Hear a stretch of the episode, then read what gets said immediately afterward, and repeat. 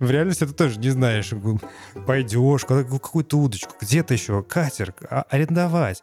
Потом с этой удочкой нужно ее тоже либо арендовать, либо покупать. А если покупать, то какой их? Миллиард. А тут игра начинается с того, что ты едешь уже на катере, среди озера с удочкой, и тебе ждет рыба, да? Да, и ты ее поймаешь. Ты ее поймаешь, да? Как только наступает какая-то стрессовая ситуация для меня, спорт сразу нахуй идет. Когда я приехал, я там что-то попробовал поделать, и потом мне стало печально, я больше не делал ничего. Я просто предпочитал лежать, лежать, читать книги, смотреть доту, тогда еще чемпионат.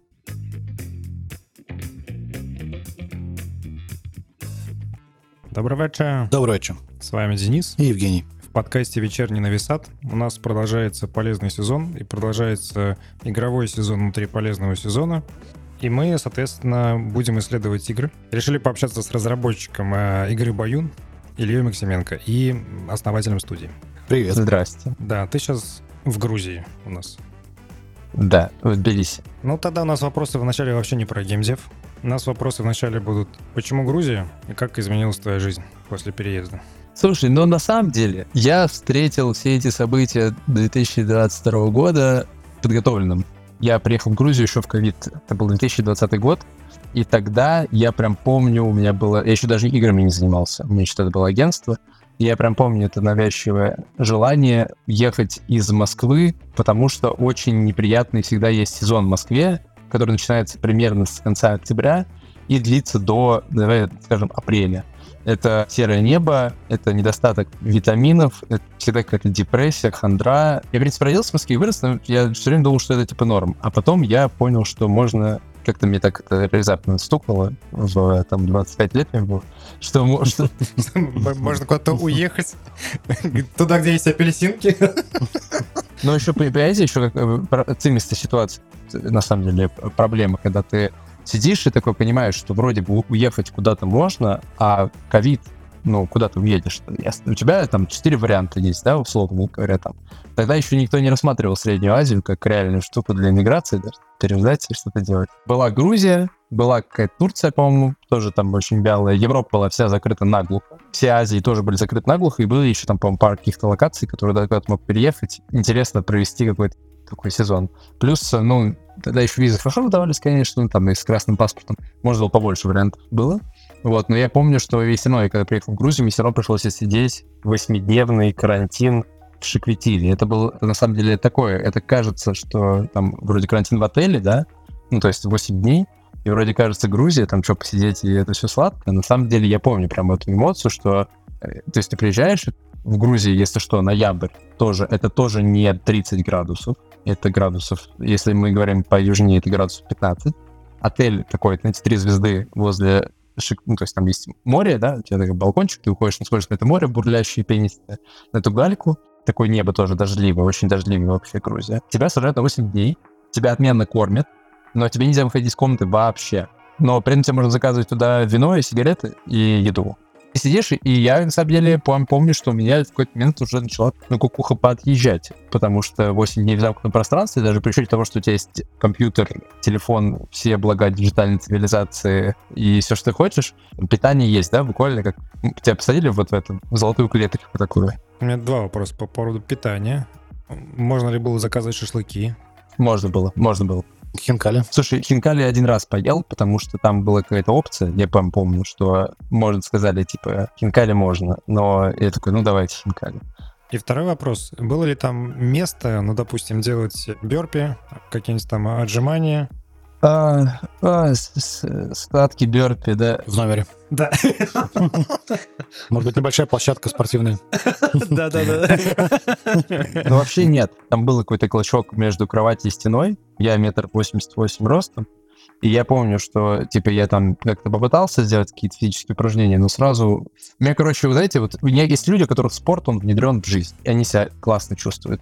Я, несмотря на свое спортивное там прошлое, да, и там профессиональный играл в хоккей в юношестве и т.д., я, откровенно говоря, понимаю, что как только наступает какая-то стрессовая ситуация для меня, спорт сразу уйдет. Вот просто моментально. Ну, то есть, как бы у меня тело, оно такое, так, все, у нас ресурсы, надо его экономить, а спорт это что? Это трата ресурсов. Поэтому я прям помню, что когда я приехал, я там что-то попробовал поделать, и потом мне стало печально, я больше не делал ничего. Я просто предпочитал лежать, лежать, читать книги, смотреть доту, тогда еще чемпионат у меня был Mac, что то есть я ехал без PC-шного ноутбука, потому что у меня вообще не было тогда.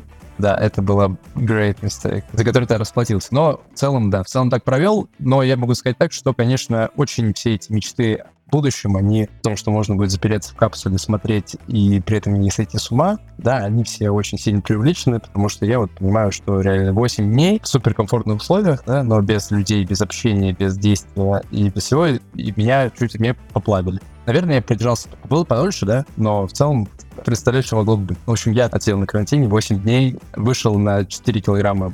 Мгм, Нормально. Ну, хинкали.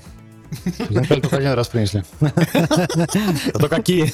Не в хинкалях проблема, проблема в хачапуре. Вот хачапуре это самая, вот это, углево, это углеводная, углеводная бомба, да, которая прям... Она, это, на ней можно хорошенечко так это присесть и потом уже не встать, поэтому с этим осторожней. В хорошей хачапуре может быть до 1600 калорий, если что, ребят. Поэтому, если вы вдруг решили уговорить лодочку по приезду в Тбилиси на радостях, Сколько, кстати, в шоколадке? В плитке шоколада сколько? Не знаешь? в сникерсе 200 грамм, э, 200 килокалорий, вот, э, соответственно... Не, мне Не, кажется, не, больше. 200, 200, Всего 200, 200, да. Да это диетическая, по сравнению с хачапури, диетическая вещь. Да, диетический сникерс. Там свои нюансы, скажем так. Ну, в общем, и с 2020 года я живу в Грузии, я жил в Батуме, жил в Тбилиси, сейчас живу опять в Тбилиси, и вот все это время я здесь обитаю, и сначала это была временная история, но, как мы знаем, нет ничего более постоянного, чем временное, да? Хороший подвох.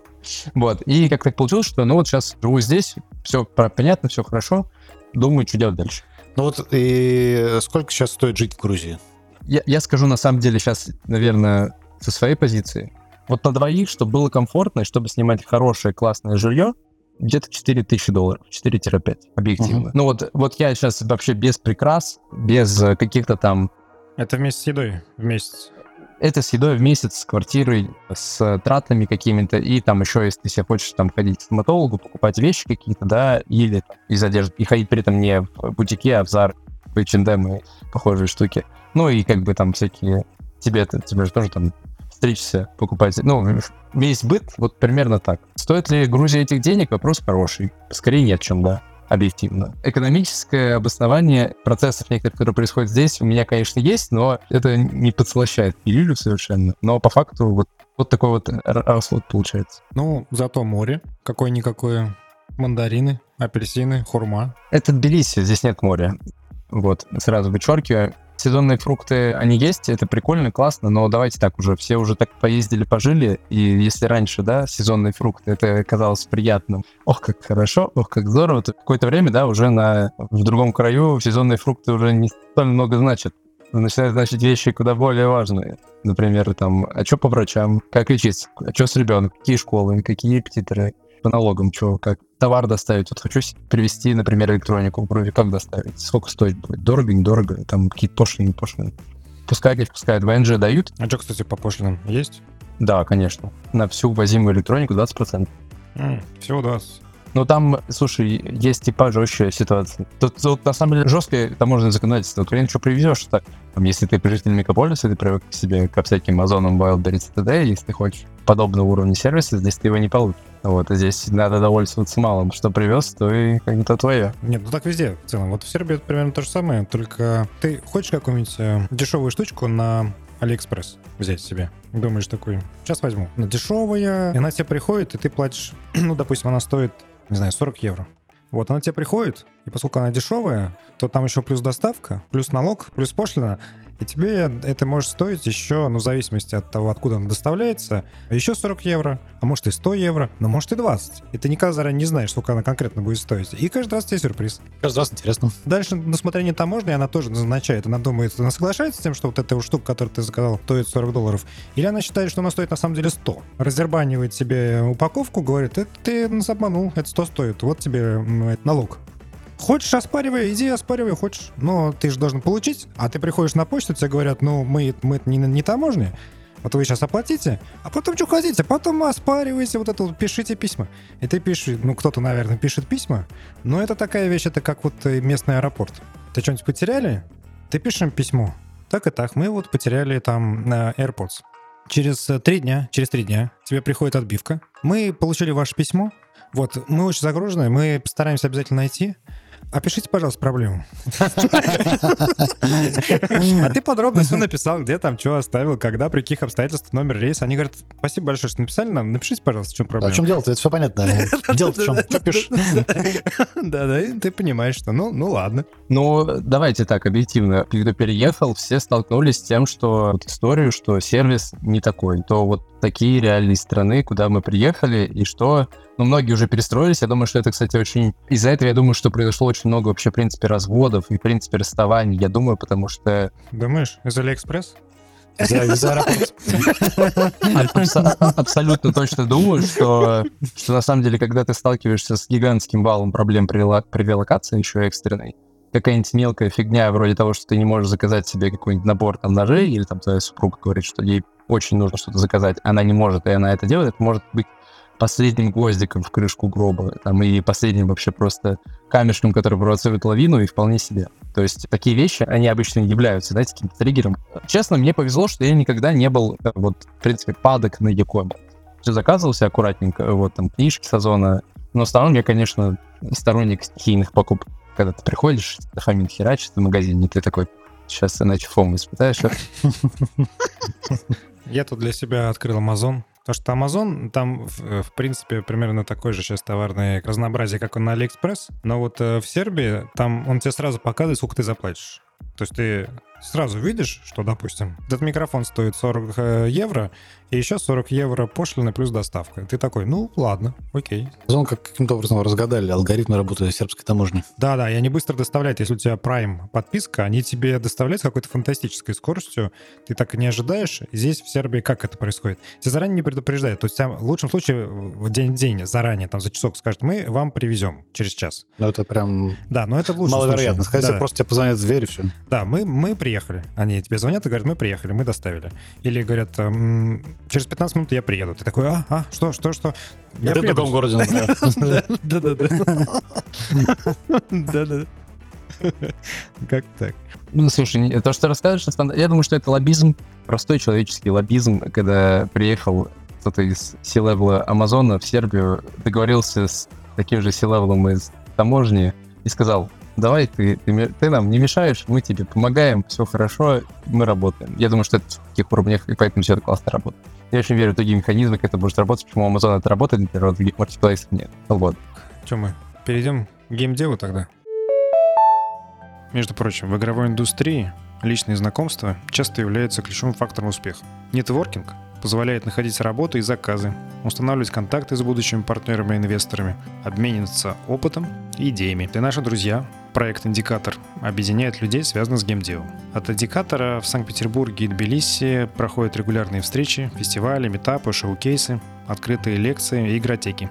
В Дискорде, ВКонтакте и в Телеграме Индикатора организуются стримы, пич-сессии, анонсы игр, конкурсы, публикуются полезные материалы. И любой желающий может задать вопрос или попросить совета и получить помощь от сообщества, в том числе вы. Подробности на сайте Индикатора или в социальных сетях по запросу «Индикатор твой друг» в геймдеве. Ты помнишь свою первую компьютерную игру или видеоигру, в которую ты играл? А, да, это было, как ни странно, Цезарь 3, по-моему, и еще был его клон, не клон, что-то про фараона или Ра, то есть это и там, и там был City Builder, вот, которые, которые, в принципе, ставились, но я помню даже еще раньше. Я сейчас так начинаю... Мы будем считать консольные игры за, вот, ну, которые там повлияли? Да-да-да. Конечно. Почему Вот, мы не будем просто- считать? Не, Да. Я, я просто почему спрашиваю, потому что на самом деле, ну, я прям помню, у меня когда появился ПК, вот, наверное, они так пошли. Первой самой моей игрой, то есть я помню, что когда мне подарили PlayStation первую, это было, это было класс, наверное, второй, наверное, мне тогда было.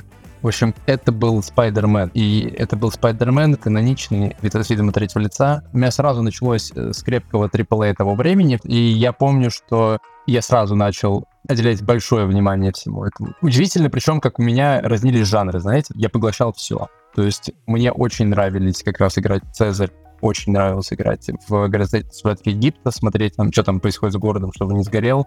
Очень нравился Sims, то есть симулятор, я думал, блин, как классно. Потом у меня была прекрасная серия Siphon Filter, да, помните такая на PlayStation? Вот, аж три части ее вышло. Нет, нет, нет. Не, у меня не было PlayStation первый. У меня был Dendy, а потом компьютер. А потом вот э, PlayStation 4. Как бы, я помню прям этот PlayStation, который мне подарили, то есть я прям вообще, я был вообще в офиге, потому что это для меня было какое-то, ну, то есть был мега подарок от родителей, за это огромное спасибо. Нет. Хотя, или, по-моему, да. Пиратские диски покупали за здорово, скорее всего, да, был прошитый. Поэтому PlayStation э, основная консоль э, в России, потому что она началась с чего? Xbox первый его что-то долго не могли взломать, а PlayStation взломали сразу, и там у тебя бесконечное количество игр, или, например, ты можешь пиратские диски задешево. Вот, это народная консоль. Очень, очень, очень народная, потому что я прям вообще кайфовал. У меня была опция покупать один диск в месяц, и я прям помню, что мы менялись, и я просил покупать мне, и попалось и много классных игр, и в том числе, знаете, там были такие еще, да, вот как раз про Siphon Filter вспомнил, там это, в принципе, такой линейный такой, так сказать, шутер от третьего лица де-факто, да, рассказывающий очень, кстати, неплохую историю по тем временам, даже вот я помню ребенком. Но проблема в том, что у меня была корявая локализация. То есть, помните, вот всем стала Мгм. каноничная локализация Да-да-да. Сан-Андреаса, которая была переведена пробно. Да, да, да, И да. я словил все эти штуки еще раньше. То есть э, у меня, я реально, то есть у меня была игра в игре. Я иногда не мог понять, что от меня хотят. Я помню мой момент, когда я просто неистово... Я, я неистово просто кулаком в стену, помню, лупил, потому что там был момент... э, Охладите трахани, что да, вы хотите от меня? э, Углепластик. Так. в серии Siphon Filter была такая история. Там была миссия, где тебе давали арбалет. Там тебе давали арбалет, и в, поле арбалета было написано, что это мощное оружие, убивающее всех. И в миссии было условие, что надо пройти, не убивая никого. И я помню просто свою дичайшую фрустрацию, когда я просто полз по... Там был момент, она, должен был прокрасться мимо врага. Там никак не получилось прокрасться. То есть ты есть по вентиляции, был враг, и тебе нужно было его как-то нейтрализовать. И я стрелял ему в голову из арбалета, ну потому что он стоит, блин, ну как я не могу стрелять? И меня, и мне говорила игра, что вы проиграны. Меня перезапускало. И я просто... Я так, я так раз 20 сделал, 30, наверное, сделал. Пытался и прокрасться, и мимо него. И только там на какой-то раз реально там, там 30 я понял, я прострелил ему с досадой в торс, и оказывается, что по лору, что если перевод был правильный, что арбалет стреляет усыпляющими дротиками. А если, а если попадать, а, представляете проработку, а если стрелять из него в голову, то он убивает. мгм, То есть это, это, извините, как, это какой год? 2008 там что-то такое, да? Ну, то есть, может, даже поменьше, там, какой 2008, 2004, 2003, вот такое. То есть вот такая вот была штука. И Я когда вообще тогда прошел, я помню, испытал прям кайф. Ну, еще моя локализация почему-то пестрела матерными словами. То есть у меня прям была, я помню, что у меня была прям задача в одной из миссий уничтожить вертолет. Вот так. Уничтожить вертолет. То есть прям прям посреди вот этой вот этой вот этой штуки. То есть я такой, ну ладно, то есть как бы я хороший парень. Слушай, ну это... Ну, это же как это... Это большая такая... Любители локализации, они любят добавить матершину. Потому что, типа, типа официальные, вот они э, не переводят, ну, короче, они неправильно. Это политкорректность, это все на вот... А нужно вот прям... О! И типа круто.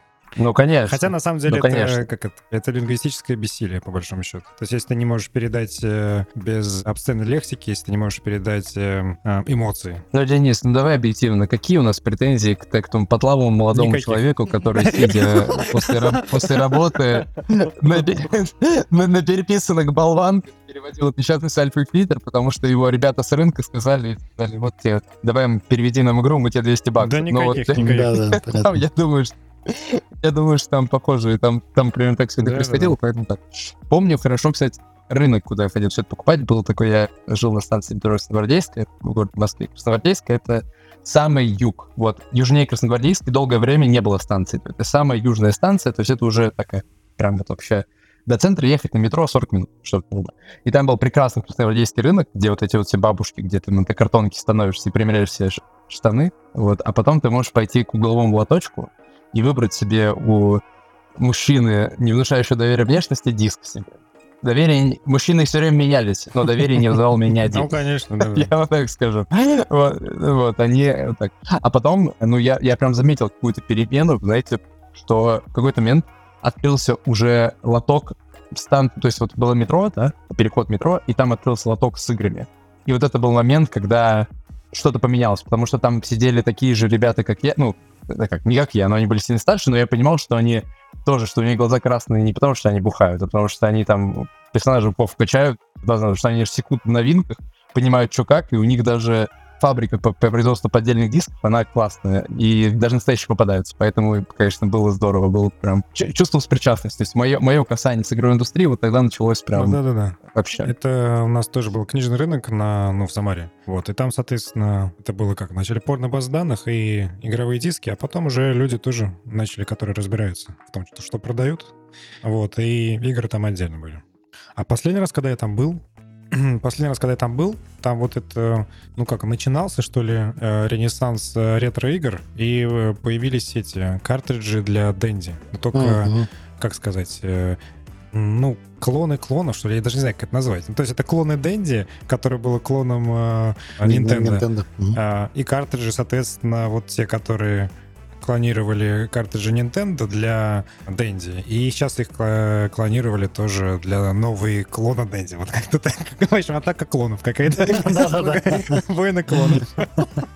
Кстати, по поводу Nintendo, вот что хочу сказать еще очень важно. С Nintendo э, связана очень вообще прям солидная часть моей жизни, потому что она была у подруги на даче. Подруга играла в нее много, и именно там я вообще офигел от того, насколько цельна может быть, наверное, игровая конструкция. Потому что Nintendo, они в принципе про это все. То есть если мы вспоминаем каких-то Донки Конгов, да, там второй, третий, или там Mortal Kombat 3, это же вообще просто, я думал, офиг... офигеть, жесть. То есть это, это были настолько цельно сделаны игры, что я тогда прям, ну, они заставляли себя погружаться, конечно. Особенно там, когда ты там проходишь какого-то попытки босса или там изучаешь фаталити. Помните же, там же это часто там вбил все в гугле, вон нашел все фаталити, вон тебе даже Mortal Kombat там Да-да-да-да-да. на консоли нашел, тебе пишут.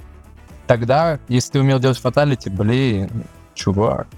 Ты уважаемый человек, да. Но Ну, для этого и как раз и нужны были игровые журналы, а до этого были всякие специальные пособия, методички, там всякие прохождения. это- Ну, у нас в школе это из уст в уста передавалось, что вот Ну, конечно. для бараки делается вот так. Это была очень большая тайна. И то- то- только избранным доверяли. Ну, записывал коды. Да, да, да. Да, то есть, э, то есть, ну вот, в общем, меня, меня как-то вот игры реально, если так подумать, они у меня как интегрировались, и я просто, ну вот, я, я буквально рос с ними, я замечал, как у меня рос- росло погружение в, в, в игровые, в игровые лакуны эти все. Приятно начинать играть ребенка, потому что дети, они, откровенно говоря, всеядные. Ну вот, откровенно говоря, плюс у тебя еще такая ручеечек контента, да, это сейчас у тебя там зажал в Steam, у тебя, ой, батюшки, все, а тогда тебе что дали, в то и играешь. И, играл во, вот практически во все. То есть я пом- помню, что у меня даже была самая, ну, блин, когда у меня появился первый мой компьютер, я еще, то есть мне купили, я прям помню, что я не, не, не мог что нее ничего остановить, я не знал, что есть торренты. У меня там была единственная игра, это был пинбол. Я даже пинбол рубился. Вообще просто там, я мог часа 4 поиграть в пинбол, чтобы вы понимали мою как бы аддиктивность или тягу вообще ко всему этому. Потом как-то, да, все пошло, поехало, начали устанавливаться игры, и в целом я заметил, что в моем вот вообще взрослении каком-то, и в целом в моем пути игры сформировали не только пласт того, что это прям какое-то развлечение, они меня сформировали сильно очень культурно, потому что я помню эту слезу, которая меня прошибала, когда ты играешь в Oblivion, да, The Elder Scrolls 4, там Джереми Соулс тебе там в Анвиле делает эту потрясающую музыку.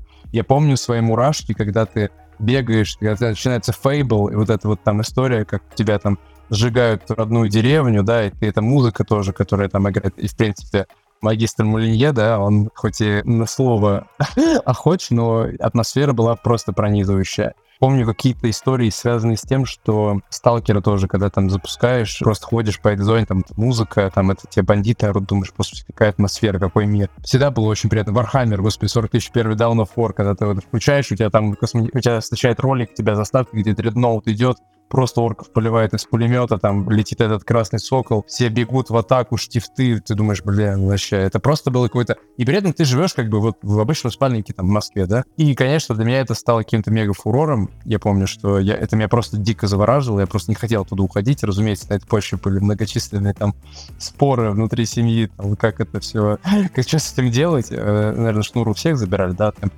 Я думаю, все попадали в такую досадную ситуацию. Не-не, честно говоря, не было. Не, потому что какой игровой опыт э, а, Дэнди, потом э, на компьютере вот у Демида, потом компьютер мне купили уже, считай, в университете. И, соответственно, в университете там ну, нужно было учиться. Мало поиграешь, и как-то денег особо не было на игры. Потом, соответственно, провал. Ну, а потом вот уже в зрелом возрасте я тут немножечко играю. Играл, когда есть свободное время. Дети, когда появляются, с ними тяжело играть. Они потому что тоже норовят поиграть. Ну, можно играть с ними. Можно играть с ними, но там вот, вот сейчас это, это есть такие игры. И Takes Two, э, прикольная игра, мы с сыном играли, это прикольно. А вот, э, например, какие-то другие, когда он был помладше, играли с Марио, вот это сложно, потому что он, навыка у него не было. Ты играешь там за эту шляпу, куда-нибудь там улетаешь, ну, в общем, такое. Это, а в Майнкрафт тебе нравится, Денис? Майнкрафт тебе нравится? Сыну в Майнкрафте? Нет, нет, нет. Я один раз попробовал. Я сделал над собой усилие. Я попробовал поиграть в Майнкрафт, попытался понять, что это вообще такое. И ни черта не понял. Ну, то есть ты просто... Аналогично. да, но при этом э, я знаю, что Майнкрафт — это такая игра, которая там позволяет... Ну, то есть они там играют, там есть э, сервера, в сущности, это Королевская битва, Батла Рояль, э, вот. Они рубятся вот в это какие-то там еще что-то там строят. Вот там один старший программирует, э, что он там делал? Телевизор делал, программировал, потом какой-то компьютер собирал. Ну, не компьютер, а что-то типа калькулятора. Что-то там внутри можно Майнкрафта собрать вот э, видеопанель, и она будет по заданному алгоритму там что-то показывать. Ну, в общем-то, таким он развлекался. Для меня всегда это была запредельная сложность. Мне всегда, я мой программирование закончился на Паскале, и я верстку немножко поделал. Я, конечно, когда вижу, как э, подросток там 13 лет делает что-то подобное даже в Майнкрафте, я думаю, блин, хорош, хорош, парень, хорош. Умеешь. Да, да, да, да, да. Умеешь магию. Да, они вон Stardew Valley тоже что-то там э, какие-то, да, чит-коды что-то там тоже программируют, что-то там играют. Вот это Stardew Valley, это же ферма. Они играют в нее тут вдвоем, в четвером, они рубились, я не понял. Какой-то у них там режим есть который позволяет э, одновременно так играть. Я думаю, прикольно. Ты много раз рассказывал, на самом деле, как попал в геймдев, что у тебя была своя студия, а потом э, ты решил, что работа тебе не нравится, нелюбимая, и нужно заниматься тем, что нравится. Да. Но я так и не понял, что со студией-то произошло. Вот у тебя был бизнес, digital-агентство. Да, он и есть сейчас. Ну, там, знаешь, как произошло, что просто мы договорились с партнером на довольно там хороших условиях в плане того, что я выхожу из бизнеса де-факто, и плюс стало понятно, что у нас был очень хлебный ковидный год, ну, то есть вот э, очень хлебное ковидное время, когда всем резко, все начали резко выходить в онлайн, я понимал, что в теории я могу там остаться, да, и, ну, как бы тоже продолжать зарабатывать, потому что там, например, была история с тем, что э, чтобы агентство было полностью пассивным, да, как полностью работающий бизнес, это практически идеальная ситуация, такого практически никогда не бывает ты всегда являешься ки-лицом перед клиентами, ты аккаунтишь их, ты принимаешь заказы, ты выявляешь потребности, ты лицо, которому доверяют. Ну, то есть я понимал, что у нас сейчас начинается новый, новый этап, а я уже до этого занимался, по сути, маркетингом, дизайн. У меня было маркетинг дизайн агентство, да, я занимался этим 5 лет. Вот у меня было два агентства за 5 лет. И я в какой-то момент понял, что надо делать просто уже деньги уже заработаны какие-то, надо просто делать прыжок веры, потому что если я останусь там, то я, ну, как бы, ну, все, можно сидеть бесконечно. Ну вот просто технология понятная, что делать понятно. Но у меня просто уже не было каких-то внутренних сил на это, и я понимал, что блин, но есть вот есть, есть ресурсы, есть возможность сделать игру. Глупо было не воспользоваться, я считаю. То есть, э, понятное дело, что я ушел полностью из агентства в январе 2022 года. Ну, то есть я до этого уже, мы уже делали эту игру до этого бы, да, там уже подсобрали команду, я как бы переходил из одного бизнеса в другой.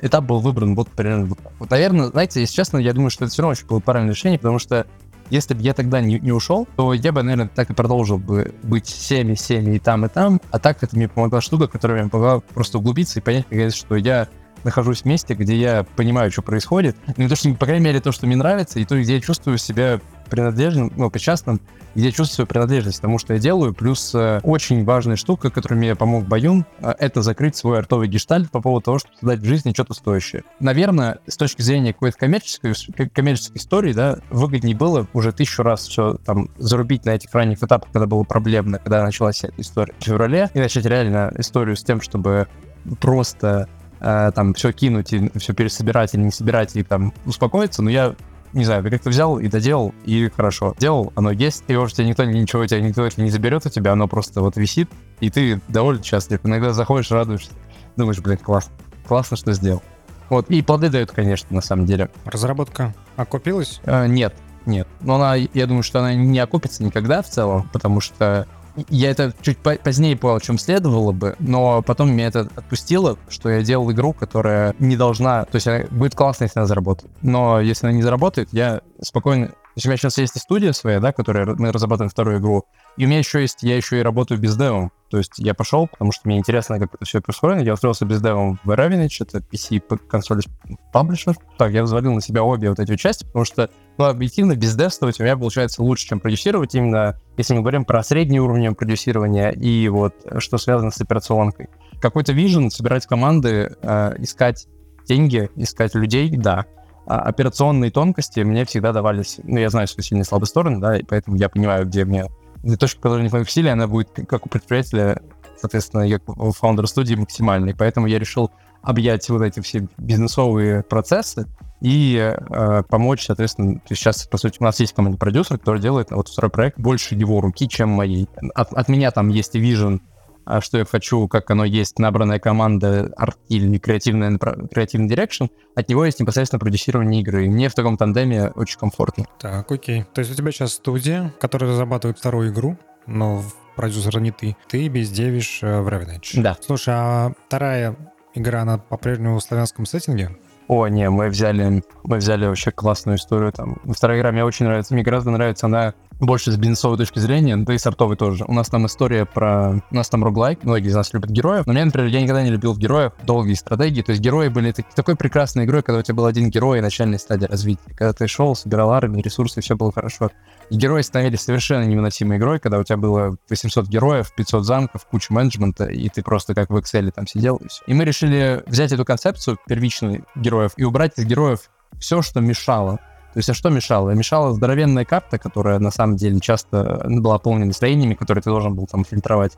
И мы просто взяли, по сути, типичный роглайк пас, да, любого там, возьми любой роглайк Slay Spire, и сделали, по сути, свой э, такой вот роглайк, такой героя без карты с очень на стероидах. Когда у тебя есть герой, ты нанимаешь э, войска попутно, ты качаешь своего персонажа, то есть у тебя герой тоже апается, у тебя есть разные билды героя, ты такой turn-based, у тебя получился turn-based, где ты идешь просто по точкам и занят большей частью сражениями и ну, точками интерес. Ну, как бы доходишь до боссов и с ним... Так, а история там какая-то есть богатая? Конечно, богатая история есть. У нас есть клан, в клане есть отец, тиран, есть дочь. И дочь, она тоже тиран, и она хочет у отца забрать все его, хотя отец ей сам не прочь передать. Это очень сложные отношения. Матери нету, есть отец и дочь, и дочь своего отца любит и ненавидит, и отец свою дочь тоже любит и ненавидит. И, соответственно, дочь у нас хочет отца сместить и выдать ему э, иллюстрации э, путем приведения его в вид нежизнеспособный.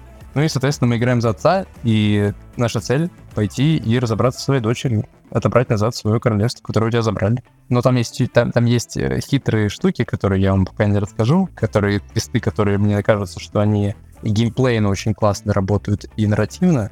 Но я надеюсь, что мы это все покажем дальше, и когда у нас будет паблишер, мы уже... Потому что сейчас мы все еще допиливаем э, такой playable build, да, мы его там полируем туда, и вот пойдем сейчас заход сделаем в publisher, чтобы эту всю тему как раз полноценно развернуть. Окей. Okay. Слушай, я хотел еще про Баюн спросить немножечко. Ты как в одном интервью упоминал, что американцы посчитали Баюн токсичной игрой. Ну, что-то типа того. Как так сформулировано было? Не забывай, это был февраль 2022 года, да?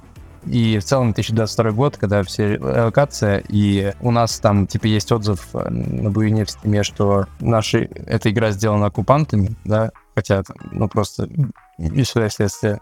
Там причем все, все игры с русскоязычными фаундерами, они все были так отмечены одним и тем же. Вот. Понятно, что многие в этой контексте, они не хотели брать ярко славянский сеттинг. Ну, то есть просто, может быть, им и показался проект интересным, да, но я прям понимаю, что ребята на Западе рисковать не будут. Я в принципе, понимаю. Не хотели рисковать. Никто, никто не хочет. Бизнес-бизнес. Никто никогда, не хочет рисковать в таких контекстах, да, особенно если, например, сейчас мы живем в мире, который буквально полнится разного рода конфликтами, и ну, тут все темы уже очень больны, и все, все что там происходит довольно ужасные вещи. Даже влияет так, что я думаю, что есть очень много игр, которые бы вот из-за того, что сейчас так медиаполе раскрылось, из-за того, что интернет стал таким, я думаю, что очень большой игр, которые выходили бы раньше, они бы сейчас просто не смогли выйти по причине не вписывается в картину. Да, мне кажется, сейчас какой-то такой, на самом деле, ренессанс, э, назовем это славянской мифологии, ну, в играх, по крайней мере, точно, много проектов. Ну, то есть я вижу, что многие из них точно выйдут. То есть они уже на такой стадии, когда они выйдут. Поэтому, ну, сложно сказать. Почему я начал делать игру в славянском сеттинге? Помимо того, что я хотел закрыть артов гештальт, я абсолютно был уверен, что это следующий big сеттинг, это следующая big story, в которой будет сделано огромное количество да, да, да, игр. Да. Я понимал это в 2021 году. Я понял это, знаешь как? Я просто пошел, посмотрел, что тайтл, какие выходят triple-A йные, какие сеттинги. И я понял, что у тебя есть огромный кусок лакомый контента с готовыми вообще историями, с готовыми нарративами, с готовыми идеями и готовой фан-базой в почти что полмиллиарда человек на самом деле, потому что, а, как мы знаем, да, сказки имеют свойство такой диффузию, да, культурную, и они спокойно там распространяются у других народов мира, да, немножко в другом ключе. И у тебя уже был Ведьмак, который подготовил почву прекрасно, абсолютно точно, потому что Ведьмак — это мы говорим, что это восточноевропейская фэнтези, но это, это процентов на 50 это абсолютно славянская фэнтези. Ну, правда. Так-то это, там есть очень много из те же самые кикиморы, леши, э, все там намешано, но почва была подготовлена. Почва была подготовлена, и я еще отследил тренды такие, что, например, выходил фильм «Последний богатырь». Он был детский абсолютно, но он собирал какие-то невиданные просто кассовые сборы. И для меня это тоже стало триггером таким, что я понял, что оно есть. Оно есть, и на это есть спрос. И если это есть спрос здесь, то и рано или поздно туда придут и игроки побольше и сделают, как бы, ну, почему не пользоваться культурой, которая уже имеет огромную фан-базу? И почему бы ее просто не подавать постепенно таким образом, чтобы она классно-классно ложилась на фрейм э, того же самого европейского потребителя или американского рынка, которому, в принципе, эта штука интересна. Вот, и я такой, ну, давайте начнем, попробуем, потому что было такое ощущение. Я, в принципе, считаю, что это никуда не ушло, просто э, пройдет какое-то время, и мы опять увидим будут большие крупные проекты именно в, в таком ну, в славянском сеттинге. Да-да-да. А, и будут они, кстати, от западных студий и, и восточных тоже. Я думаю, да. Потому что на самом деле вот Маша и Медведь и Смешарики, ну не то чтобы они прям славянские, конечно, но это же популярные во всем мире франшизы. А их смотрят дети, их смотрят дети, и потом, когда они подрастут, они, многие из них чем-то таким поинтересуются. Что это за Маша? Почему медведь? Ну да, тут еще очень, э, очень классная история с тем, что на самом деле славянская вот эта вся мифология, да, она классно перекликается и с европейской, и с азиаткой. Если так подумать, то там есть оттуда и оттуда. То есть здесь, как говорят, что вот условно говоря, что кто мы, там самые, самые восточные из западных или самые западные из восточных. Вот это смешение, оно на самом деле дает классную контекстную почву для того, чтобы в ней реализовывать проекты, которые ударятся и стукнутся и обретут массовую популярность среди достаточно большого количества игроков.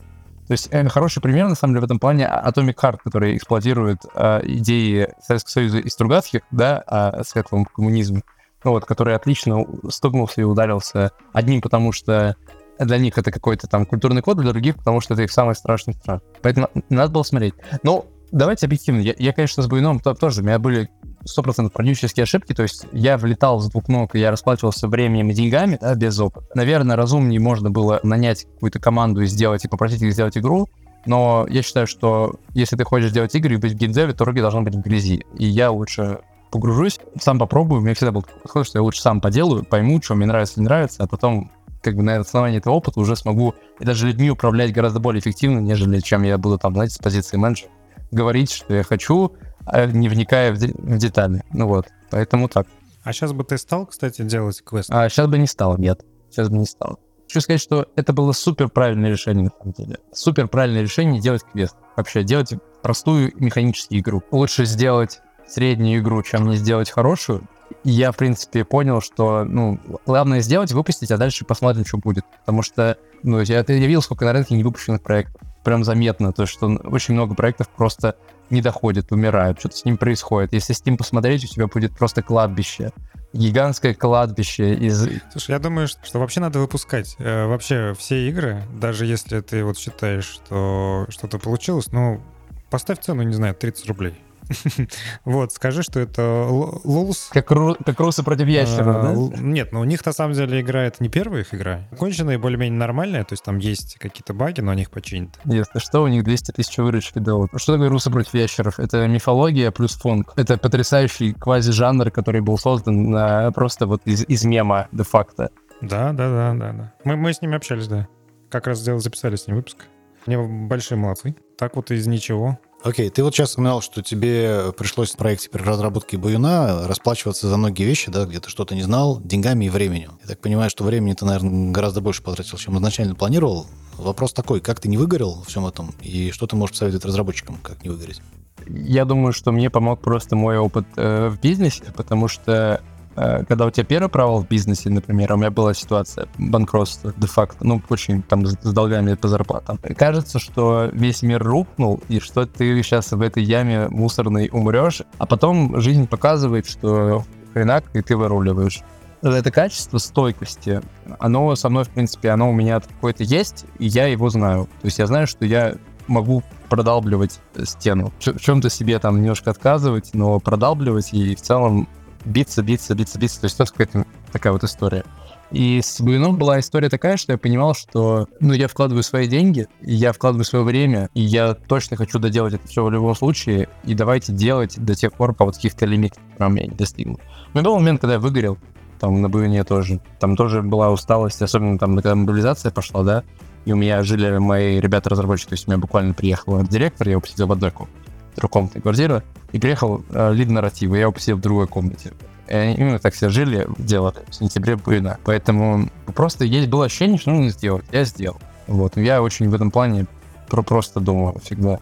Есть, на, есть возможность, надо доделать. Если даже нет возможности, все равно надо доделать, а потом посмотреть, что будет. Ну, да, наверное, правильно. У меня такой вопрос про визуальный стиль. Ты много говорил, что для тебя визуальная составляющая важна. У меня вопрос такой, а вот не кажется тебе, что у тебя, ну, для Баюна, как будто он, он слишком красивый? Ну, то есть он чересчур красивый для того типа игры и сеттинга получился. Вот, и можно было сделать его менее красивым э, и при этом ничего не потерять. Но что-нибудь, допустим, подкрутить с механикой или что-нибудь таким. В теории, да. Вот опять же, мы говорим с точки зрения эффективности, да? Ну, вот если ты хочешь сделать эффективную коммерческую игру, да, но ты делаешь эффективные решения. Мне хотелось сделать классную, красивую штуку, вообще творческую, э, которая отражала бы мои, вообще мою любовь к Бажову, славянскому сеттингу, персонажам, деталям, и взять для этого реально талантливого художника, который, правда, сам очень горит этой всей историей, и собрать команду целых художников. И у меня это получилось. С точки зрения Art Direction, Байонета, я считаю, что реально одна, одна из самых красивых новелл, в принципе, которая существует на текущий момент. Я бы там доделал немножко постпроцессинг, немножко с кодом, там, там можно было сделать со светом еще получше, она была бы щепетая, просто пушка. Но как сама, как факт, она представляет собой потрясающе. Для меня это вот я создал культуру. Вот с командой мы, мы создали культуру, и я как бы такой, давайте это сделаем все. И теперь оно греет и существует. В этом же и суть была. Э, лично для меня, на самом деле, э, я, к сожалению, пока не играл, э, но я добавил Буйна в список свой желаемый виш-лист. И у меня в желании поиграть в игру, на самом деле, вызвало именно визуал. То есть я посмотрел скриншоты, как, как это выглядит. Я даже описание не читал. Я понял, что я хочу в это поиграть. О, кстати, я чуть не забыл по поводу продаж. Я просто не нашел нигде особо каких-то историй. Не знаю, можешь ли ты говорить публично. Продажи в ВК и в Стиме, они как-то сравнимы вообще? То есть я видел, что в ВК вообще Баюн раздавался бесплатно, но он вроде и продавался тоже. И продавался, и раздавался, но ты сравниваешь, блин, Титана, который 20 лет на рынке, да, и по факту локальный рынок, который был сделан за 6 месяцев. Но... Намекаешь на то, что в 20 раз меньше? Ни на что не намекаю, говорю, что просто каждой платформе есть свои, условно говоря, свои ожидания, и, допустим, тот же самый ВКП по ожиданиям мне, мне понравился. Нас не пустили в Epic Store, нам никто не ответил. То еще Epic Store был в закрытой бете, я написал три письма в Epic, встречался в личке, нам ни, никто даже не, не предложил ставить свою игру. Раньше можно было бы призвать к эту Галенкина, а теперь не, не, не призовешь его. Эпоха, да, эпоха. Я пытался сделать от себя то, что зависело в плане того, чтобы все было хорошо. Но, с другой стороны, я думаю, что что получилось, то получилось. Всегда очень классно думать о том, что на самом деле ты столько усилий предпринял, и они все равно, это все равно случилось, и оно вот удалось. И понятно, что жить там предыдущими успехами это, конечно, так это все достаточно плохая стратегия по жизни, да, потому что, но мне просто сам факт, мне кажется, того, что Байон вышел и команде факт того, что Байон вышел, он дал а, большое значение с точки зрения, наверное, и профессиональной моей карьеры 100%. И я вам сейчас скажу такую немножко инсайдерскую информацию. Мы сейчас находимся в процессе заключения договора по трем книгам. К нам пришел крупный очень издатель книг, один из самых крупных, и заказал нас три книги по Байону. Не могу пока похвастаться, кто, и не могу сказать, какие условия там, что мы будем писать и т.д., потому что я хочу подписать подписать уже договоры и объявить публично. Мы находимся на процессе согласования. По Баюну, правда, есть э, такой, знаете, достаточный след с полха, потому что эта штука запоминает. Баюн как раз насчет визуального стиля, он может быть как игра, он не, не входит в топ там, любимых жанров аудитории, но с точки зрения визуального стиля все такие, блин, прикольно, потому что такого нет. я даже могу сказать, что как паблиш, я отсматриваю сейчас большое количество игр, которые в игру там приходят в Steam. В целом, э, хорошая графика, дай бог, у одной там из 15 игр ну вот правда, интересная графика. Потому что хорошая графика, она, это не значит, что она, что она должна быть э, супер навороченной 3D-шной или супер прорисованной 2D. -шной. Она должна быть ограниченной со вкусом. И таких игр не очень много, правда. Ну, то, что это дорого. мне кажется, на старте. Если у тебя художник сразу нет какого-нибудь талантливого, а и сам ты не художник талантливый. Талантливых художников на пространстве СНГ просто офигеть. Да-да-да. Нет, я имею в виду, что, ну, это дорого. Но, в принципе, наверное, можно найти энтузиаста. Странный миф, почему это дорого? Не-не, я, я объясню, почему дорого. Вот, допустим, ты сам программист, и это как бы тебе бесплатно. Ну, понимаешь, да? А тут э, тебе нужно заплатить художнику, это стоит каких-то денег, ну, это таки стоит таких. Если хороший художник, это стоит довольно приличных денег. Поэтому кажется, что это дорого. Так так-то понятно, что на самом деле, если сравнить и подумать, что вообще ни хрена не дорого. Да нет, но вы говорите про какие-то деньги большие, но нет, реально можно найти у тебя там пиксель-арт или у что-то такое не очень... Можно найти классного художника не за миллионы денег правда, много в СНГ. Там у России, Украины, Беларуси очень сильная художественная школа, правда. Очень много талантливых ребят. Куча их вообще просто, которые есть сильнейшая и база, и желание рисовать классные проекты. И, ну, на ArtStation зайди. А геймдизайнерами э, сложно для того, чтобы найти классного геймдизайнера для PC и консольного проекта. Это всегда было такое... Очень мобильный рынок силен, да. Все-таки делать PC и мобильные игры — это разные вещи. Там, потому что бизнесовый уклон здесь игровой, и с этим, правда, есть некоторые сложности. Но с точки зрения, например, звука, художественной составляющей, звука, графики и IT, ребят, очень много талантов правда. Скажи, а вот э, как раз по поводу художников, ты все-таки команду полностью подобрал себе под проект, да, тех, э, тех специалистов, которых ты именно хотел набрать для, ну, для, для данной игры, да? Или тебе все-таки пришлось какие-то компетенции извне привлекать там фрилансеров на какую-то часть? Не, все были full time. Я изначально брал себе арт-лида, я отсмотрел примерно 15 резюме на арт-лида, заставил всех выполнить оплаченное тестово, то есть мы оплачивали тестовые задания. Есть разные типы управления, да, в играх. Есть те, кто директивно все делают, и говорит, вот делай так, рисуй мне вот, вот так, таким стилем. А я изначально дал, на самом деле, выбрать художественный визуальный стиль человеку, с которым... То есть я увидел, что человек талантлив, а, я видел, что мы с ним бьемся по ценностям, поэтому вот мы там видим. Я ему сказал, слушай, давай я тебе там руки развяжу, а ты предложишь мне вот вариации как это. Я там художественно хочу вот это, вот это, мне нравится вот это, вот это, а ты соберешь из этого. Ну, понятно. Директивные есть, а есть попустительские. Если бы... Да, да нет, ну понятно. Но мне, мне не нравится, когда... То есть, понятное дело, что ты должен управлять людьми, но если ты должен заставлять что-то сделать, то человека вообще нельзя заставить. То есть, можешь ему там приказать, да, но это очень плохо работает с творческой креативной индустрией. Ты можешь только, ты можешь только мотивировать, воодушевлять, направлять и понимать, что человек сейчас тебя понимает, ты его понимаешь. Вот самое главное. Реально талантливые люди, я заметил, что они сами ну, проектом кранчат. Их не нужно заставлять кранчить, если у вас какая-то ситуация жесткая. Они сами такие, блин, давай, я, короче, пойду сейчас. Мне важно, я пойду, потому что не ощущается причастность, особенно вы небольших командах. Слушай, я хотел уточнить, э, знаю, что есть э, студия МРТшка и черная книга. И вот ваши проекты, ну, они чем-то похожи. Да. Черная книга, Black Book, э, чем-то похожи проекты, и ты называл Black Book нишевой игрой, но при этом они, ну, нормально издались. Как думаешь, почему им удалось? Я, я знаком с фаундером Мартешки. Во-первых, он сам по себе классный специалист-программист, он знает, что делает, и он, правда, этим горит. Во-вторых, черная книга, она делалась три года. То есть это, это не простой путь, они в интервью еще рассказывали, что там они перекраивали концепцию, делали все по-другому, и в итоге у них получилась самая игра классная. И, и в-третьих, у них был паблишер. Блин, вы представляете, как я искал паблишер, я так хотел партнерства с Гуином. Очень сильно хотел. Не срослось. Хотел, чтобы у меня был паблишер, который такой, типа, вот давай мы вот сюда пойдем, давай мы вот как вот сюда здесь попробуем. Хотел маркетинговый, чтобы с меня сняли маркетинговую операционку очень сильно, потому что все пришлось тоже самому налаживать, все делать. У меня был маркетолог, а не на full тайм то есть человек тоже сделал гигантскую работу, на самом деле, за это ему супер спасибо. У нас был китайский паблишер, но китайский паблишер, он, по сути, ну, не знаю. За локализацию спасибо, вот так скажу, вот на китайский. За всем остальное, конечно, такое. Нет, ну они лицензия еще же, там же нужны, лицензия нужна. Нет, не нужна. Для того, чтобы выпуститься в Steam китайский, который неформальный, не нужна лицензия. А, ну да-да, у них же он как бы такой немножечко, как это сказать, Серый. Ну, серый, серый. назовем это серый, да. Скажи, а у тебя есть образец какой-то компании, на которую ты ориентируешься? Тяжело сказать, что я являюсь каким-то большим фанатом игр одной какой-то студии. Но мне очень нравятся целостные, целостные игры. Мне очень понравился Бранте, мне очень понравилась Черная книга, мне очень э, понравились и понравился и Frostpunk, и Ведьмак 3. Мне очень нравятся игры, которые, которые цельные по своей сути. Ну, понятно, что это игровой кругозор больше, да, чем ты можешь взять и что-то, что там собрать себе. Я просто понимал, что рецепт идеальной игры его не существует, ну, де-факто. Кажется, что он есть, но это, это иллюзия. Это ты всегда все равно находишь что-то и ищешь эти вещи, где ты находишься, где ты теряешь. И я просто следил за тем, что вот как мне вот казалось, что вот эти игры, они сделаны правильно. Они сделаны правильно, они сделаны классно, в них что-то есть, я их так для себя разбирал, смотрел, из чего они сделаны, почему они так классно сделаны, почему, что у них происходит. Я много играю именно в инди сейчас, и тогда играл в инди. По-хорошему надо было просто сделать клон какой-нибудь. Вот надо было просто взять какой-то клон, игру какую-то, сделать ее клон, сделать ей классный art direction. Было бы здорово. Но я что-то решил, что давай вот сделаем свой квест какой-то немножко необычный, чтобы был художественный процесс. Ну, то есть ты смотришь не на студии, а на игры, э, которые они сделали. Хотел бы сделать э, Ведьмака? Да, да, хотел бы сделать Ведьмака. Тут вопрос немножечко про студии все-таки. Ведь они же сделали Ведьмака, ну, как сказать, во-первых, не сразу, прямо скажем.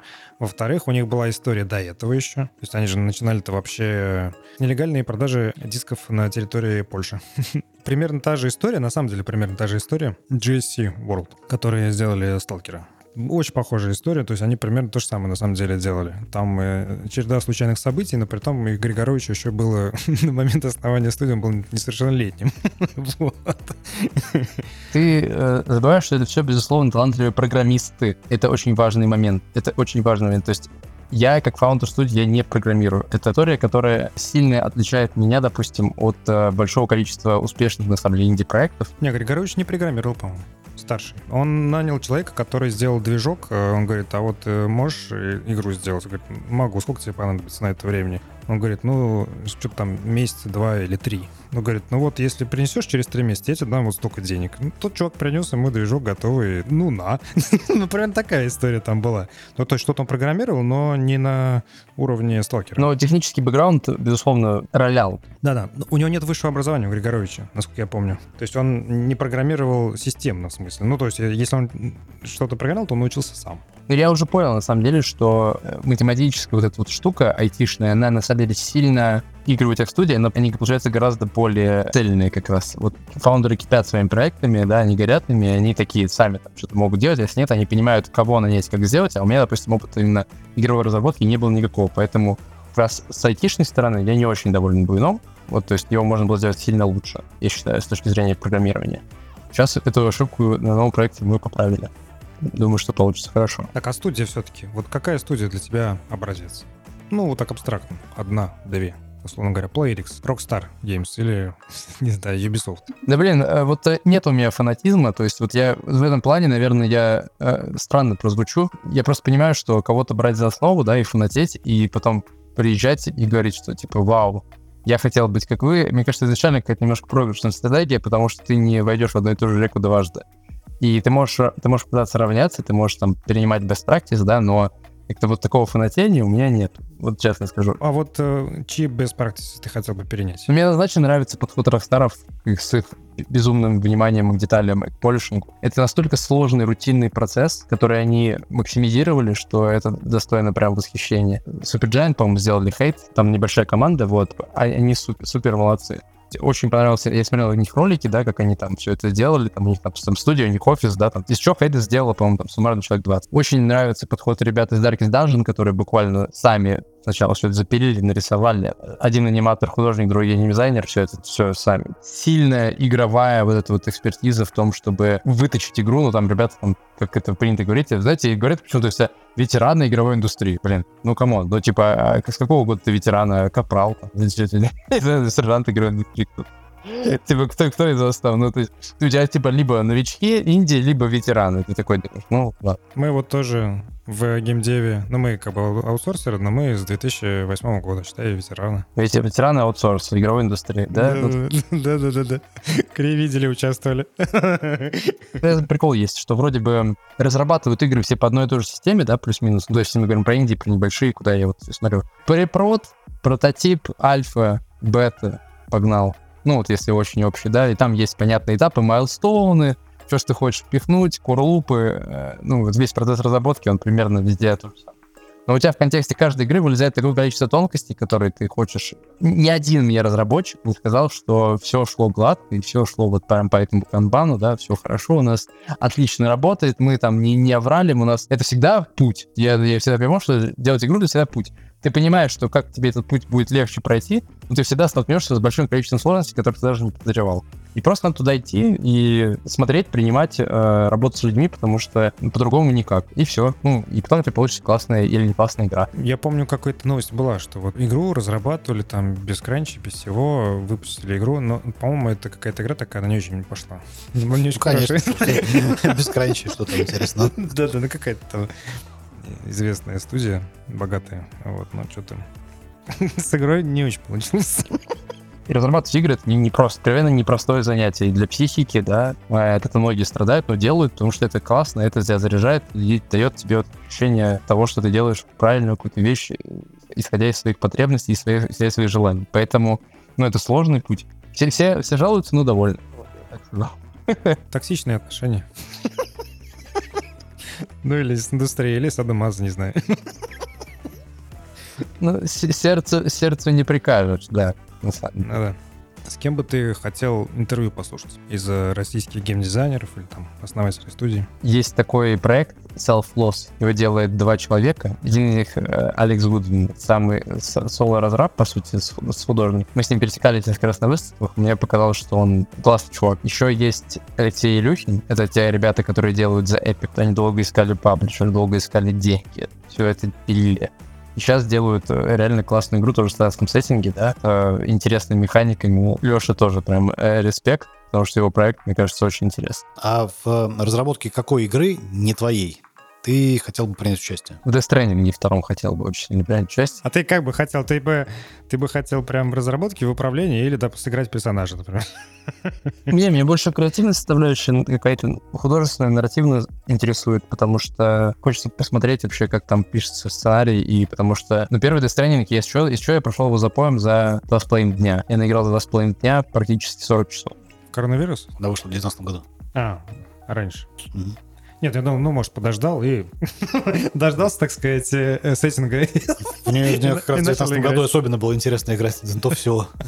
Я подождал, нет, я, я играл в нее в 22 году, по-моему. А, раз. после? Я запоем провалился, потому что по факту это же тебе буквально сделали одну из самых скучных механик игр в качестве основной киплейн и сделали ее так, что ты не можешь оторваться. Именно. И большую часть времени доставлял грузы. То есть буквально сделали, что у тебя самая скучная механика передвижения, хотя там она тоже сделана, извините меня, как там все эти углы, как он падает. Филигранная работа, я думаю, сотен японских программистов, которые там убивались над этими всеми историями, да, с температурной генерацией, там, и как все связать, все эти мосты, это чувство, то есть это большой художественный такой, гигантский художественный феномен, если честно. Ну, может быть. А может, они просто этими камерами захвата н- сказали вот эти вот доставщики. Ну, у них там местная японская Яндекс Еда. Говорят, давай, пошел, ходи. Вот тебе сумка побольше. Давай, давай, споткнись, падай. Очень тяжело, очень тяжело сколько. То есть тебе нужно как-то ландшафт программировать таким образом, чтобы так он считывался как по-другому. То есть там куча вообще технологий, которые как ведет себя стопа на поверхности на такой-то текстуре. Там что происходит с остальным там с грузом. Ну то есть это, если так подумать, это филиграннейшая работа. Просто фи- Ну и сюжет, конечно, потрясающий. Восемь с половиной часов кат-сцен. Три фильма Нолана для одной игры. Вот поэтому игры должны стоить дороже. А вы говорите, дорого-дорого. С нетерпением жду Death Stranding 2. Да, очень, очень хочется. Очень хочется, прям хочу, не могу. Еще есть студия такая Unfrozen, вот они что-то делают, но я не знаю что. Видимо, там какой-то проект. У них был проект Ираtus, очень классный. Мне тоже очень понравился. Такой Dungeon Crawler like, да, тоже. Но вот мы отчасти Ратусом тоже выставляемся при новом проекте, потому что он реально интересен. Они делают, правда, классную механику. Она гораздо более лояльна, чем Darkest Dungeon, потому что Darkest Dungeon я дропнул после какого-то 30 часа игры, потому что я уже просто такой, ну, все понятно. Там прям вот прям интересно, круто, приятно тоже. Поэтому тоже ребята крутые. Есть игра, вот, которая наибольшее впечатление за последнее время произвела? Или Death Stranding все побило? Нет, ну, конечно, я, я много играю, и поэтому последнее, наверное, мне очень понравился Dredge. Симулятор рыбака который вылавливает титанических чудищ. У тебя есть катер, ты вылавливаешь, вылавливаешь чудищ, продаешь их, апгрейдишь катер и выясняешь еще, что произошло с сюжетом и что вообще случилось там. Там такая лавкрафтовская история. Очень сделано классно, очень сделано атмосферно, все эти волны, они тебя свой кораблик качают, ты вылавливаешь. Это просто безумно аддиктивный курлуп, на самом деле. Я подумал просто достижение последних лет, что массовыми сделались такие игры и механики, которые вот если ты взрослым бы до этого объяснял, что вы будете играть вот в эту игру, где, короче, нужно там сажать растения, выращивать, Да-да-да-да. ферму свою развивать. Ты говоришь, зачем? У нас дача есть, зачем? Ты что, о чем ты говоришь? А тут ты симулятор рыбака, но с историей. Говорит, ну там, короче, нужно ездить на катере ловить рыбу. Говорит, окей, это вот я вот на, на Волге живу, я вот именно этим занимаюсь, да. Как началось все с Sims. Когда ты просто... как- Да-да. еще одна жизнь, да, которая тут... Вместо того, чтобы жить свою, ты живешь жизнь своего персонажа. Да, да, да. Игры это цены тем, да, что они дают концентрированный игровой опыт, очень сжатый, быстро, и быстрые результаты, плюс линейную прогрессию. Ты знаешь, что ты преуспеешь рано или поздно, ты знаешь, что у тебя получится. Потому что в жизни, извини меня, только ты огород посадил, там все что угодно может случиться. Катастрофы, наводнения, медведь все подрезал, пьяный сосед ввалился, сожрал твою морковь. Никогда не угадаешь. Не, ну вот, кстати, с рыбалкой мне недавно сон приснился, что там какое-то озеро, и вот нужно там прям рыба из него выскакивала. Я думаю, надо пойти, надо поймать эту рыбу. И сразу в голове такой, так, а какую рыбу, удочку? А я же ни хера не знаю, в удочках не разбираюсь, а их же миллион, миллиард. Говорит, а эта рыба какая? Вот ну, вообще, на какую приманку ее ловить? Наверное, какую-то большую, потому что большая рыба, на большую приманку. Так, а как ее ловить? Вот это вот начинается. И, и, соответственно, ты во сне своем вот эти варианты удочек перебираешь, перебираешь, да? Он у тебя скроллится так. Да-да-да, в реальности ты тоже не знаешь. Пойдешь, куда- какую-то удочку, где-то еще, катер, а- арендовать. Потом с этой удочкой нужно ее тоже либо арендовать, либо покупать. А если покупать, то какой их? Миллиард. А тут игра начинается с того, что ты едешь уже на катере посреди озера с удочкой, и удочкой. ждет рыба, да? Да, и ты ее поймаешь. Ты её поймаешь, да? А тут ты поешь, неизвестно, поймаешь, не поймаешь. Поедешь та ли? будет, да. Или там дождь пойдет, и все, и никакой рыбы не будет. Но это в тебе тоска по Самарской Луке говорит. И по Ширяево, и по, по всем этим местам чудесным. Я на самом деле не, не рыбак, но там, да, там можно, да. Там поедешь с удочкой. Как песня такая, помнишь, была про рыбалку? А я не поехал, я купил мотыля и пошел на реку. А Я люблю рыбалку. Я люблю рыбалку. Хорошая песня. Да, да, да. Хорошо. Так, а можешь дать прогноз э, какой-нибудь по развитию в игровой, видеоигровой индустрии на ближайшие 5-10 лет? Мобильный ничего не скажу, потому что не знаю. Но, судя по всему, нас ждет... э, Мне кажется, что рынок сильно, чересчур сильно мо- монополизируется. Я предвижу иск к Steam э, какой-то будет, 100%.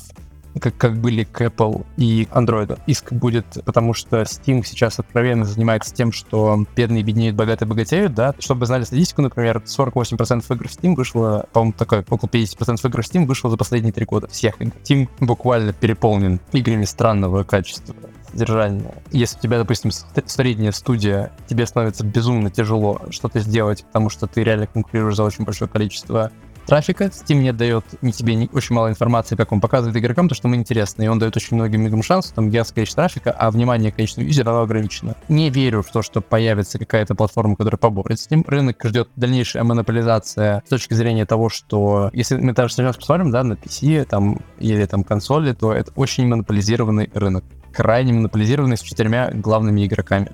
Де-факто. Это Steam, Sony, Xbox, Microsoft с их store ом и Nintendo. Э, у кого hardware, тот и, в принципе, и прав. В развитие сторонних store ов я не верю, потому что никто не хочет терять свою библиотеку просто так, которую он накапливал годами, и все свои ачивки, все свои шапки. Верю, на самом деле, вот был облачный стриминг, да, он умер, ну, типа, там все такие, ну, и блядь, не, не пошло, не поехало. Верю не то, что даже облачный гейминг, потому что появятся реально, там, может быть, веб-платформы, где ты сможешь играть в те же самые инди AA тайтлы, то есть сейчас это еще, да, и скорость интернета не всегда позволяет. Но если все правильно понимаю, то там через несколько лет а, мы сможем достигать такой большой скорости интернет-соединения, да, что вполне себе веб-сервисы, они будут делать еще более качественные проекты, и верю, что за вебом есть определенный пласт будущего. Он не никогда не, не будет доминирующим. Запустил браузер и играешь, удобство победит. Я не верю, что это будет распространяться на большие тайтлы, которые весят 100 гигов. Какую-то долю, я думаю, что веб-рынок займет. Опять же, я не верю, что какие-то гиганты уйдут с рынка, я не верю, что какие-то регуляции и политики тоже сделают так, чтобы они ушли с рынка. Не, ну почему не уйдут, а разделят на три компании? Ну, американцы же, они делили нефтяную компанию, помню, они Мгм. разделили ее на три. Standard Oil? Э, да, по-моему, они как-то разделили ее на три, э, потому что она была слишком большая. Она не сразу разделилась, прям стала независимой, но через какое-то время они на самом деле стали вести независимую политику, даже конкурировать друг с другом. То есть так-то это работает. Ну, как э, это работает, если это будет признано каким-то жизненно важным фактором? Хотя игры сейчас являются жизненно важным фактором, потому что это самая дешевая форма эскапизма, это самая дешевая форма зре- зрелища для народа де-факто. А, поэтому это точно будет взято под контроль. Есть разные пути. Есть Китай, который говорит, что вот есть мое, вот у меня есть сторы, вы берете все оттуда, я это все регулирую и, централизи- и централизую. А будет история Стима, которая как бы более мягко, да, там, ну, мы просто рыночная, самая доминирующая платформа на рынке, и никуда уходить не собираемся. Иски присылайте, давайте доказывать, что у нас не так. Там неудобные админки, какие-то нюансы. Тим стоит крепче многих на ногах, там люди понимают, что они делают. Да, да, неудобно. Я в это не очень верю. Это как мы недовольны, например, были с какими-то сервисами в России, а потом поехали в другие страны. Всех, кто недоволен, э, перевозить в другие страны, в европейские развитые страны и э, банковскими сервисами, чтобы попользовались все э, доставками, там чем еще, онлайн-магазинами. Годик. Буквально годик. А потом обратно. И посмотрим. Да, да. Еще, могу сказать, что сейчас будет, на самом деле, что из-за того, что рынок сильно монополизирован, будет дальнейшая история с тем, что большое количество небольших студий, небольших паблишеров, они вымрут в следующие несколько лет, особенно на, на пяти-консолях. Очень жесткая конкуренция, которую невозможно вывозить без связей. Очень большой поток игр, который сыпется ежедневно буквально в Steam. Отсутствие внятной фильтрации со стороны самого Steam, потому что Steam, в принципе, пофигу, откуда деньги получать, главное, чтобы покупали, да? Разработчикам будет хуже всего небольшим. То есть будут какие-то редкие бриллианты, те, кто выстрелил и смог, но так как в 2012 году уже не будет. Что, вопросы повышенной интеллектуальности? Да. Э, у нас есть интеллектуальный подкаст «Корешки», в котором мы литературу В обсуждаем. мы считаем, что. У нас и какие-то подтверждения есть, между прочим. Какие? Ну вот мы с Екатериной Мануиловой поговорили нормально. Правда, мы ржали где-то полтора часа примерно, честно говоря. Но э, достаточно интеллектуально. Ржали интеллектуально. Да. Вот, и у нас два вопроса. Значит, первая э, книга, которая тебя изменила до неузнаваемости. Из последних, которая прям сильно повлияла, это «Теория игр» Берна и его введение в теорию игр. Э, Эрик Берн — это не теория игр, люди, которые играют в игры. Да, но у него есть эта трилогия, там, введение в теорию игр, люди, которые играют игры, и еще, еще по-моему, игровой анализ, не помню третье название, но вот у него есть трилогия большая. Подожди, теория игр просто там три автора же было. Нет, ну теория игр на самом деле много кто разрабатывал. Да-да. Там Диксит самый, самый Да, известный. да, да, да, но да. Я просто не знал, что у Эрика Берна есть про теорию игр. Там у него есть э, игры, в которые играют люди, люди, которые играют в игры. Вот, а про теорию, ну это интересно, надо, надо будет посмотреть. Я все, я первое название, извините, пожалуйста. Трансакционный анализ в психотерапии, вот. Он, я почему-то привязал в теорию игры, но по сути, да, люди, которые играют в игры, игры, которые играют в игры, трансакционный анализ в психотерапии, да. Просто если брать, блин, всю вот жизнь, считаю, наверное, лет семи, там было много чего. Ну, Бажов меня все время изменил. Типа «Хозяйка Медной горы», да, ну, то есть весь цикл его рассказов. «Серебряный копытце», А ты смотрел мультфильм советский по его сказке? по-моему, нет. Там просто потрясающая музыка Мартынова. Он такой, э, как это, композитор-концептуалист. И я пытался слушать его остальные произведения, но вот это его лучшее произведение, которое он написал для этого мультфильма. Мультипликация 20 века, да, на территории СССР, это вообще что-то нечто миллион вообще офигеннейших просто примеров, как можно обыгрывать с маленькими ресурсами, как делают океанцы, да, с небольшими, или там с большими, когда у тебя есть там тот же самый там, голубой щенок, в котором у тебя буквально весь прайм эстрады просто снялся. А по книгам, блин, еще вот такая штука есть с книгами. Я вот прочел книгу Пелевина, последнюю, которую он писал «Путешествие в Элевсин». Я могу сказать, что отличная классическая книга Пелевина. Еще из литературы такой вот, которая мне реально нравится, постмодерновая немножко. Мне очень нравится такой писатель, есть Юрий Вафин, у него очень популярный телеграм-канал, и он пишет реально интересным слогом. Очень люблю его читать, прям доставляет удовольствие. Юра Вафин, у него еще и подкаст есть. Но это какая-то такая немножко, мне кажется, поколенческая штука. Ну, потому что ты немножко помладше, например, чем мы. Я попробовал почитать и послушать. Мне вот то, что он делает, кажется, как бы сказать помягче, претенциозным. Я попробовал, я сделал над собой усилия, я все его там, ну, интересно, так комментарии такие, классно, а я слушаю, ну, это какая-то претенциозная такая штука. Ну, то есть я понимаю, что это его лирический герой, такой персонаж, который он себя придумал, и от имени которого он пишет. Мне он кажется чересчур претенциозным. Ну, это постмодерн э, русский, да, то есть это где там торчат ноги Сорокин, да, или, э, в принципе, Елизарова руки. Я, бы- я бы по-другому сказал, что не руки и ноги, а как бы умертвленные тушки, за которые он зачем-то умертвил, вот и они там торчат. Не только торчат. Ну, да, но мне нравится заигрывание с обширным дискурсом текущего времени, в принципе, и я понимаю, что мне это, что то, как он переплетает это низкое с высоким, да, классическую историю делают, это, конечно, мне всегда такое вызывает э, Я одно время сам писал рассказы, я даже какой-то литературный конкурс выиграл, помню, и как бы я сейчас, я, я читаю, блин, думаю, блин, ну, да классно, мне бьется. Вот, и правда, старшему поколению, кому там, покажешь, там тоже люди такие, что за ересь, там непонятно, а мне прям бьется, потому что словесность, она такая да не, не то чтобы заересь. Просто ты видишь, как это сделано, прием вот, вот такой. И он делает, его использует, ну, грубо говоря, один. И чем-нибудь возьми что-нибудь другое поиспользуй. Ну, ну что ты как это? Ну, допустим, у Саракина, допустим, техника потрясающая. Он может тебе и советские стихи, каким-то и пародия на, на соцреализм, и одновременно на Льва Николаевича Толстого, и на Достоевского, и на кого хочешь. То есть он что хочешь может сделать с языком. Ну, Сорокин вообще стилист. Он понятно, что Сорокин тебе Бероузовщины может навернуть, да, определенный момент. Но давайте так, дискурс-то такой, что Вафин — это нишевый селебрити. Здесь э,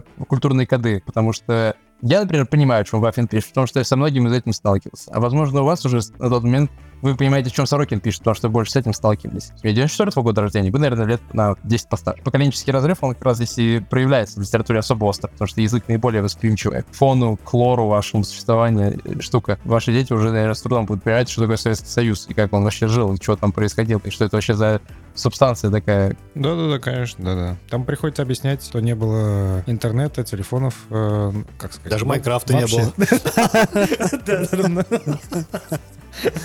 Как жили, непонятно. Да вообще. Из игр была палка. Ты, короче, на нее, на нее надеваешь, короче, берешь палку, отрываешь. Ну, она растет еще, дерево, в сущности. Ты берешь, отрываешь палку, обстругиваешь ее немножечко, э, делаешь в крышке пластиковой. А что такое ну, обстругивать? Что дырку. такое обстругивать? Да-да-да. Делаешь пластиковые Сразу нельзя купить. Да-да-да. Доставки заказать. Да, серьезно. В пластиковой эм, крышке дырочку, надеваешь ее, и у тебя получается что? Шпага. Да. Просто отменная шпага. А остатки бутылки можно использовать для того, чтобы в нее, например, палку кидать. Если ты сбил, то молодец. Да, и это называется как? Городки. Нет. У нас это называлось шаха. Прикольно. Это интеллектуальная игра.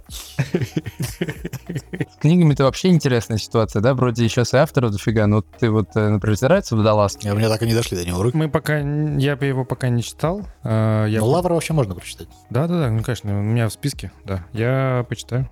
Но многим нравится Водолазкин, я думаю, хороший автор. Да. Не, вот сейчас я прочитал запоем современных авторов Екатерина Мануэла, Ислам Ханипаев. Во-первых, книжечки маленькие, то есть там, ну, 150-250 страниц. Их легко прочитать. То есть можно прочитать за день. Во-вторых, они написаны так живо и хорошо, э, без провалов, без всего, то есть читается легко. Ну, да, условно говоря, 35, там чуть вот в этих пределах автора или когда лет, они пишут прям так очень бодренько, живенько. Ну да, это на самом деле еще про книги, которые меня изменили, но я точно могу сказать, что это оригинальный цикл Ведьмака Сапковского, который я просто прочитал 7 раз, мне кажется. Ну вот реально 7 раз. Э, я, я прочитал от и до это один из лучших еще художественных переводов, наверное, вот. А польские авторы, они, в принципе, любят локальный жанр фэнтези, когда событий происходит слишком много и очень четкие. То есть есть такой, такой цикл, простенько написан, но очень интересно. Яцек Пикара, вот, у него там про Инквизитора тоже очень достойное чтиво. Вообще, мне очень нравится. В целом, очень обоснованно, очень все четко. Там никто не, не терзается сильными моральными дилеммами. И это интересно читать. Мне, кстати, кажется, вот про такие жанрообразующие книги авторов в стране появляется какой-то такой очень известный автор, ну, допустим, Польша Станислав Лем, наверное, я думаю, таким был. И все такие смотрят, о, можно фантастику писать и нормально, и по всему миру тебя будут читать, и по тебе фильмы будут снимать, и все такое. И начинают люди этим заниматься, и у них тоже получается. Мне кажется, с играми также. Да-да-да-да, тоже все смотрят, о, так что? Это Лучше против ящеров. Да, можно делать по мемам игры. И зашибись, нормально. Думаю, да, так и будет. Да, потому что раньше вон у тебя есть, например, Стругацкий, да, которые написали такую уйму книг, из которых есть абсолютно гениальные, есть абсолютно нудные, тотальные, которые невозможно читать. Сейчас большая конкуренция за внимание, и очень тяжело стать вот таким вот. Я думаю, что общая тенденция такова, такая, она как и в музыке, в принципе. Количество больших звезд, и что в что в литературе, оно будет неуклонно снижаться, и все равно будет немножко выравнивать. Я не уверен. То есть мне кажется, что, ну, условно говоря, вот э, количество прям таких очень интересных игр, если честно, мне такие по ощущениям, я не могу никак подтвердить математически, но мне кажется, оно примерно одинаковое. Ну, то есть вот есть прям крутые игры. Просто большее количество студий и компаний пытается сделать крутые игры, а вот количество их примерно одно и то же остается. Я думаю, что просто здесь издержки маркетинга, то, что до тебя не долетает. Наверное. Я думаю, что есть, правда, очень хорошие игры, которые просто до тебя не доползают. То есть на самом деле- даже не знал. Да, Про конечно. трэш. Да-да. Нет, я просто, на самом деле, я думаю, что вот когда говорят, что вот, раньше игры были лучше, не то, что сейчас, я уверен, что сейчас и игры лучше, и на самом деле и книги в среднем пишут люди лучше. На Не, ну, самом раньше деле интереснее. Да-да-да. И вообще весь контент, и фильмы снимают лучше, чем раньше, и сериалы уж точно снимают лучше, чем раньше. Но просто среди выдающихся фильмов, может быть, снимают столько же, а может быть и чуть меньше. Просто средний уровень контакта повысился кардинально, а вот, вот эти все звездочки, которые наверху в самом, они также, им, может быть, даже тяжелее стало всплывать. Тут я согласен. Но в среднем, а, ну, как сказать, у меня никаких претензий вообще к играм нет. Я могу себе найти игру, ну, просто любую, на свой вкус, и она мне понравится, я понимаю, как мне примерно и найти игру, и мне понравится, мне, я просто обыграюсь. Я могу хоть каждый день играть в игру, и она будет замечательная, в новую игру. Потому что контента сейчас так много, да. Передоз контента. Контент-экономика, она такая интересная, как она будет сходиться в будущем. Но что-то мне кажется, что она станет еще более, еще более жесткая. Вот. Будущее, если честно, я вижу за теми людьми, кто умеет что-то делать руками. И я уверен, что следующий большой стартап мы получим в сфере, не знаю, те, кто реально тебе сделает Uber для водопроводчиков или что-то подобное, потому что стоимость ручного труда растет неуклонно. Все хотят делать контент, руками никто работать не хочет. И это будет такой опять снова перекос. Вижу в этом будущее. Именно если кто-то хочет стать финансово успешным, я бы делал это. Хотите делать игры? Идите в водопроводчики. А, нет, почему? Ты можешь делать вот кукол для кукольного театра. А будущее за такими играми. Что еще? Ну, в крайнем случае, настольную сделайте. По крайней мере, вы можете ее как-то руками сами вырезать, а, прототип сделать, ее разложить, посмотреть. За этим будущее. Согласен. Так, ладно, все, спасибо. Спасибо вам, ребят. Спасибо. Было очень интересно. Спасибо, что позвали. Э, Очень получилась интеллектуальная беседа. Мгм. Мне кажется, даже чересчур. Увы. Увы. Да-да-да. Подписывайтесь на наш э, подкаст на всех платформах. Желательно на двух сразу. Ну, там... Можно на трех. Ну, если не, не- не вас ограничивайте ограничивать. себя, Да, да, да. не ограничивайте себя. Подписывайтесь на всех. И оставляйте комментарии и лайки. Это очень важно. Это влияет на наше продвижение. Если хотите нас поддержать, у нас есть э, сервис Donatty, потом у нас есть э, Boosty, у нас есть Patreon. Я его к этому моменту возрожу. Вот, можешь там подписываться. Мы все деньги потратим... На что мы потратим все деньги? На что-то хорошее. Ну, вина купим, что? Ну да. Хорошего, хорошего вина. Хорошего вина. Здоровья. Вот такие дела. Да. Всем пока-пока. Пока.